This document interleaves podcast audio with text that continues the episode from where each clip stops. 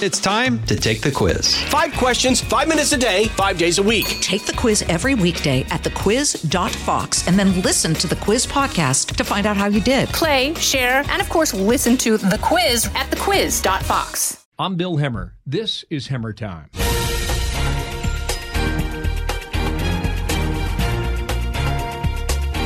From the Wall Street Journal editorial board, a big welcome to Kimberly Strassel. Hello, and thank you for your time. Hello, Bill. Great to have you on. I want to pick your brain today, see where we think we are and what we might learn. Uh, and I, I have some clips from an interview with Bill Barr back in May that I'll, I'll get to in a moment. But just uh, on that front, what, what do you think or how do you think things have changed with Bill Barr as Attorney General? Oh, it's been enormously important having Bill Barr there. And first of all, is just the man himself, because he's been through this rodeo before. He had already been the attorney general. And as he said in his confirmation hearing, uh, he's a bit of an unusual attorney general this time around, too, in that he doesn't really have any ambitions for higher office or for other political posts. He really did take this job because he wanted to restore some accountability to the Department of Justice. And that's the other important aspect of Bill Barr is that for two years now, ever since Trump was inaugurated, uh, we've seen a lot of people working very hard to insulate the Department of Justice and the FBI from having to answer about what they did in the 2016 election in terms of their Trump Russia investigation. Mm-hmm. And Bill Barr uh, cares deeply about making sure that there is credibility at his uh, department. And a lot of Americans have lost that. So he's launched this investigation. And I think that restores a lot of faith for a lot of people out there. ultimately, it may. I see it as three tracks. Disagree with me if you choose. You've got an inside investigation at Justice Department under the Inspector General, the IG, Michael Horowitz. You've got a prosecutor, John Durham, out of Connecticut, who was assigned by Bill Barr, who's doing his own outside investigation. And you've got House Democrats who, some or many would appear, are intent on impeachment. Do you agree that those are the three tracks, Kimberly? Yep, those are the three. And I would add into your impeachment bucket that underneath that umbrella is their broader claim that obstruction encompasses all aspects of the Trump administration. And so they've got a, a personal vendetta, as it were, against Barr himself, which is why you're seeing these contempt actions against him and then against former White House counsel Don McGahn, et cetera. So you mentioned how Bill Barr is looking into this Russia probe. Here is what he said in San Salvador with me back in the month of May. The thing that's interesting about this is that this was handled at a very senior level of these departments. It wasn't handled in the ordinary way that investigations or counterintelligence activities are conducted. It was sort of an ad hoc small group, and most of these people are no longer with the FBI or the CIA or the other agencies involved there are two things I hear in there handled at a very senior level of these departments. So, who is that, Kimberly?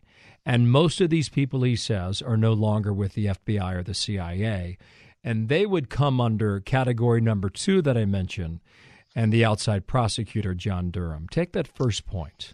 So, what he said there is enormously important because if you talk to people who come out of the FBI and the DOJ, they routinely flag how unusual this investigation was in terms of its handling. And the number one point there is that it was handled out of FBI headquarters. And one of the reasons you don't do that normally is because people forget the FBI actually does have a lot of rules and regulations that it is required to follow in pursuing these investigations. And so the investigations are usually handled out at a field office, and FBI central headquarters acts as a check on their actions. So it says, no, you, you know, they run it up the flagpole. Is it okay to do this? And you have some distance, and they go, that doesn't really pass the smell test. You should stand down a bit. Uh, when you run it out of central headquarters yourself, there is no check. You are the ultimate arbiter. And you talk to guys like Andy McCarthy, who I know comes on Fox a lot. He's a former federal prosecutor. He says this was a, a huge mistake. And what it meant is that it was put entirely in the hands, to answer your question, of guys like Jim Comey his deputy, Andy McCabe, the general counsel, uh, James Baker, uh, Comey's chief of staff, Jim Rybicki.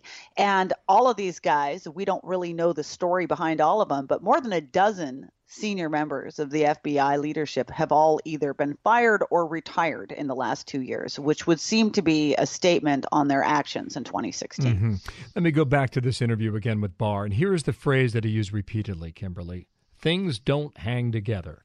Here it is. I've been trying to get answers to questions, and I found that a lot of the answers have been adequ- inadequate. And I, have also found that uh, some of the explanations I've gotten don't hang together. So, in, in, a sense, I have more questions today than I did when I first started. I think people have to find out what the government was doing during that period. If we're if we're worried about foreign influence, for the very same reason, we should be worried about whether government officials abuse their power and put their thumb on the scale. And and so I'm not saying that happened, uh, but I'm saying that we have to look at that. So he takes the job and he asks questions and does not get the answers that add up. That's essentially what it took away from that answer, Kimberly.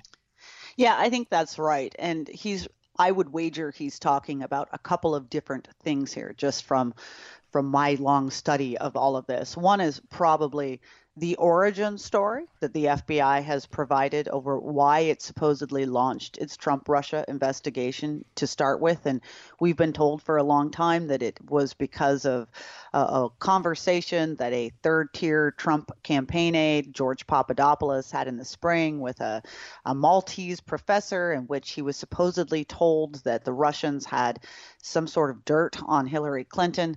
Um, I think, you know, if you're a, a reasonable attorney general, you would wonder how something as insignificant as that could inspire an entire counterintelligence probe.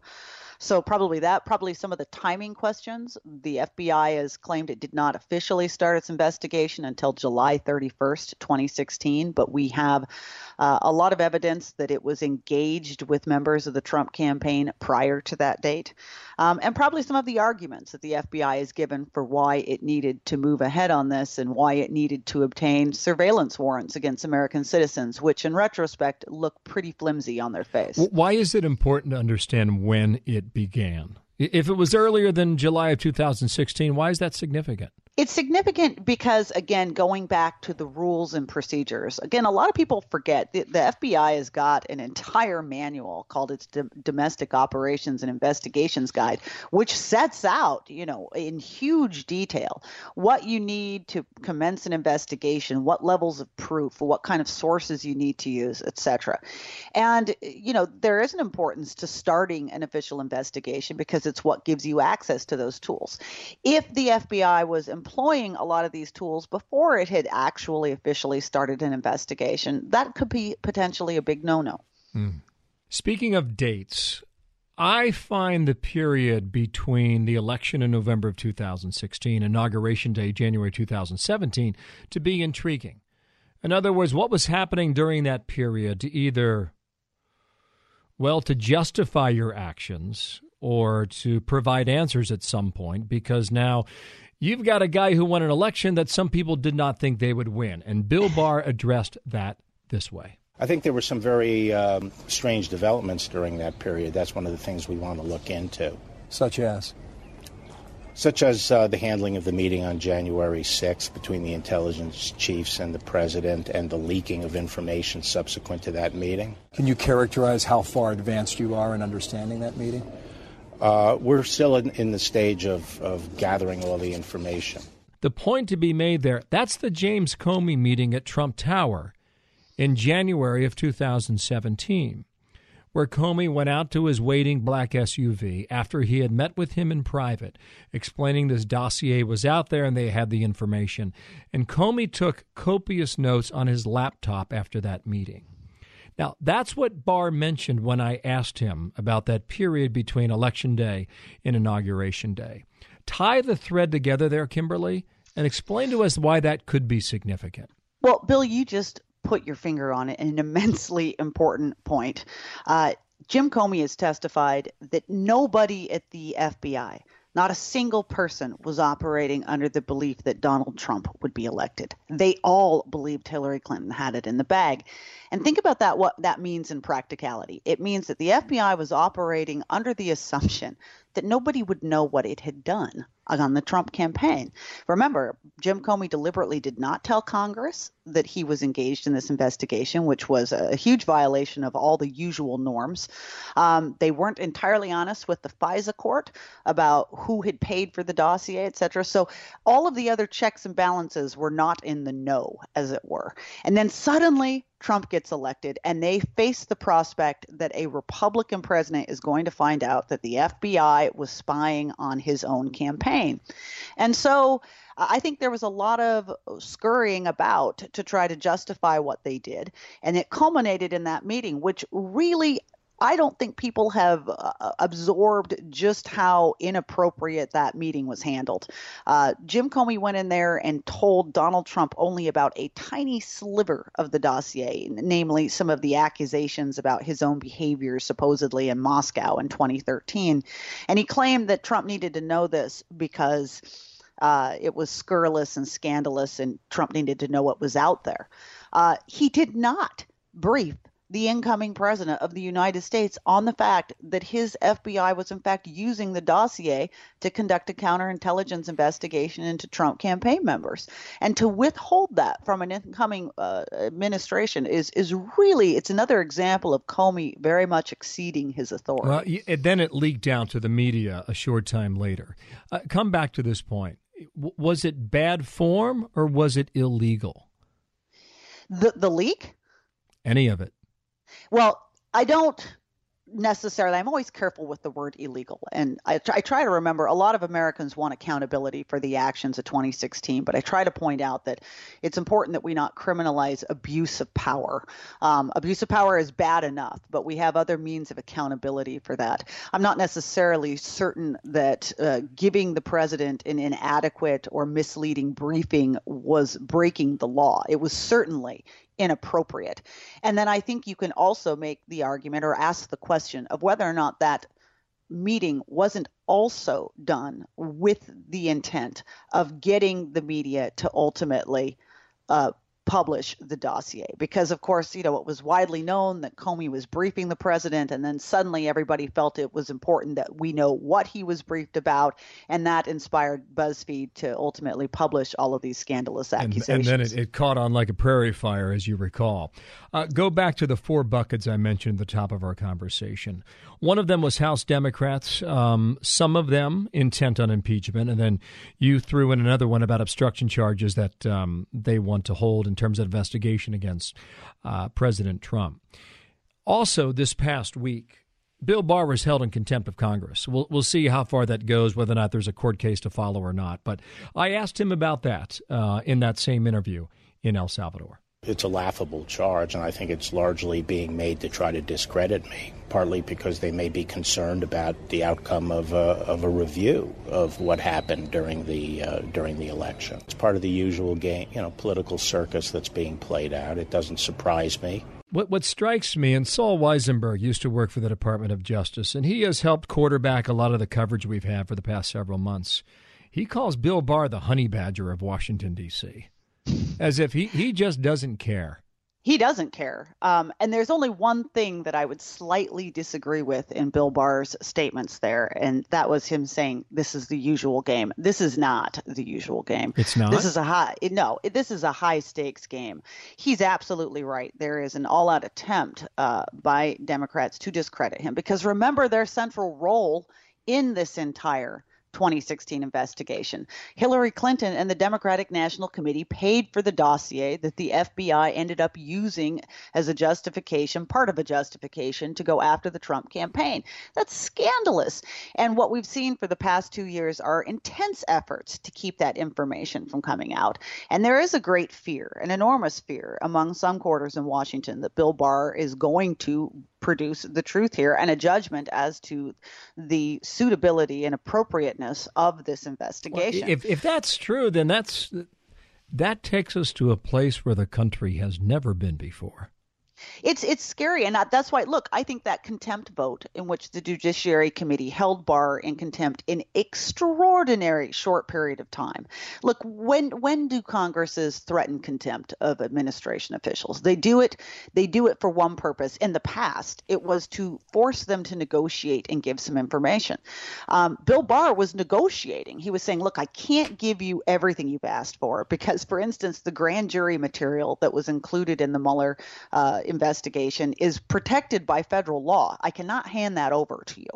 Uh, but what do what what what can we work on that I can get you? They didn't want to hear it. They just instantly moved to contempt, and and that is a really unusual, unprecedented situation in Washington, and it suggests that Democrats are playing a, a game that is not usual. It's it's a it's a scary game. Yeah.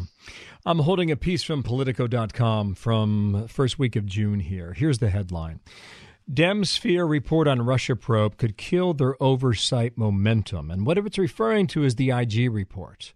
Why would they be worried about what Michael Horowitz could find and whether or not that dictates the length or the depth of their investigation in Congress? Well, because it potentially exposes the politics. Look, right now they are making the claim that uh, Bob Mueller, even though he did not bring charges, did not make a decision on obstruction charges, that he provided evidence that is worthy of pursuing in an impeachment proceeding. Now, if Inspector General Michael Horowitz comes out and provides voluminous information that the FBI aired in all different aspects of this probe, that it proceeded without having concrete evidence, then it adds to the general understanding that this probe probably shouldn't have existed in the first place. And if so, how can you claim, you know, that the president obstructed a non-crime? And so, you know, that that's that's their pickle is that for political reasons they'd love nothing more than to string up this president. Well, on on that point then, you wrote a piece on May 9th in the Wall Street Journal it's titled What Nadler Really Wants. And I, I think you recall this. You said his strategy clearly aims at provoking a confrontation for political purposes. You used the phrase, this is red meat politics. A month, and a, a, a month and a half later, is it still?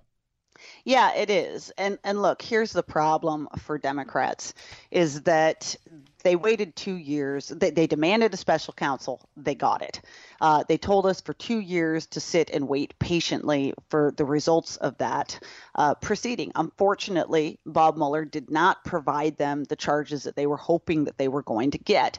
Nonetheless, over those two years, they insisted to their base that Trump was guilty of all kinds of crimes. Um, and that base has come to expect that they now act. And so all of this is designed to to feed that desire out there among many uh, uh, in the resistance, as it were, um, that that want some sort of retribution against Donald Trump, who they view as an illegitimate president. You conclude the rage on strategy, your words, holds electoral risks for the Democrats.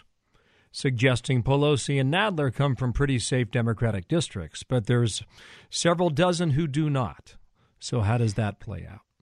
Well, and this is why you see what's happening in Congress at the moment. I'm calling it the the phony impeachment uh, drive because look, if you think the president is guilty of crimes, then you have an obligation as the Congress to pursue that. And there are deliberate steps you take. And one of them is that you vote to open an impeachment inquiry. And in the past, that's always how we've handled these things. And one of the reasons it makes sense is because it gives the chairman of the Judiciary Committee, in this case, Jerry Nadler, the ability to use a lot of tools to compel testimony and get a hold of documents. It makes it easier. That's why he's pushing for it. Nancy Pelosi will not go there. She continues to insist the president's guilty of all kinds of crimes, says she'd like to see him in prison. But she knows that the minute the Judiciary Committee holds that vote, that in the eyes of many Americans, that is the impeachment process. The Democrats are moving to impeach Trump. And yes, several dozen of her more moderate members who barely won election in Trump districts in this last election and who will be up again next year risk losing their seats. On May 3rd, 2019, I pulled the transcript from your appearance on America's Newsroom with me. And toward the end, you mentioned the FISA courts and you mentioned the dossier, and you phrased it the following way whether or not it was a political document full of false accusations designed to lure law enforcement into targeting a political campaign. Can you cite in American political history another case where that was proven? Off the top of my head, I cannot. Never. This I mean, look, you have to give Fusion GPS and Christopher Steele and the people behind the dossier absolute credit. Uh, think about this, Bill. You've done politics for a long time. Normally, when somebody comes up with a piece of opposition research, they have to go out and try to shop it to the press. And if it doesn't have any truth to it, it's not likely it's going to be run. Uh, and here we have a document that, at least according to Bob Mueller, none of it was true.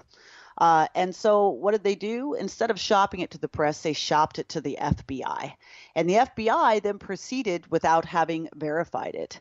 Um, and that allowed then, they still got what they wanted. The press then was able to write about the FBI investigation um, and the dossier, even though no one had proved any of it. So they got their narrative um, on the basis of a document, again, that our own special counsel has not been able to validate any of its claims. It was brilliant, but probably one of the dirtiest political tricks in modern American history. Wow.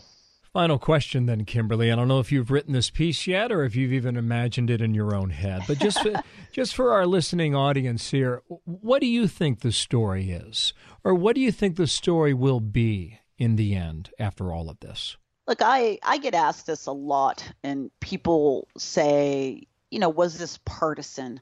Was this an attempt by the FBI to to take out Donald Trump uh, because uh, of partisan influences? And I don't use that word because partisan to me words matter, and partisan suggests that you hate a political party um, or a political party's positions. And I don't think anyone at the FBI was sitting around saying we don't like Donald Trump's uh, tax policy and we really would prefer Hillary Clinton as president. I think Jim Comey came down with one of the first undiagnosed cases of Trump derangement syndrome.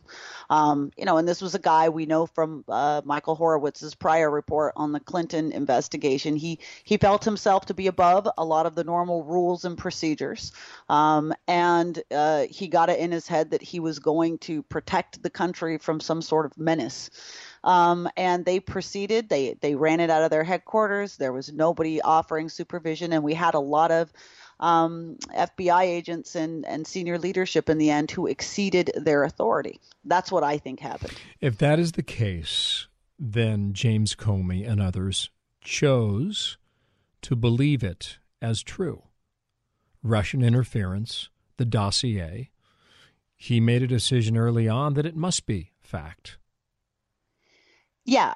Look, no question and i like to separate this i think it's very important it gets lost in the in the mix the FBI's original interest, which was an absolutely legitimate interest, was in looking at whether or not Russians were interfering in our election. And we know that that's the case, that they did. And we should always be on guard against this. And we should be happy that the FBI had its eyes open to that, or at least to an extent. They probably should have had them open even further. Um, the mistake was allowing a rival political campaign to help implant in their heads the idea that somehow the Trump campaign was central to that uh, interference in our election, uh, and to proceed on the basis of, from what I can see, very little more than that dossier alone, which again was a political document, um, and which really put the FBI in a position of doing the bidding of political operatives. I look forward to reading your next piece in the Wall Street Journal. Thank you, Kimberly Strassel, for your time today. I'm Bill Hemmer. This is Hemmer Time.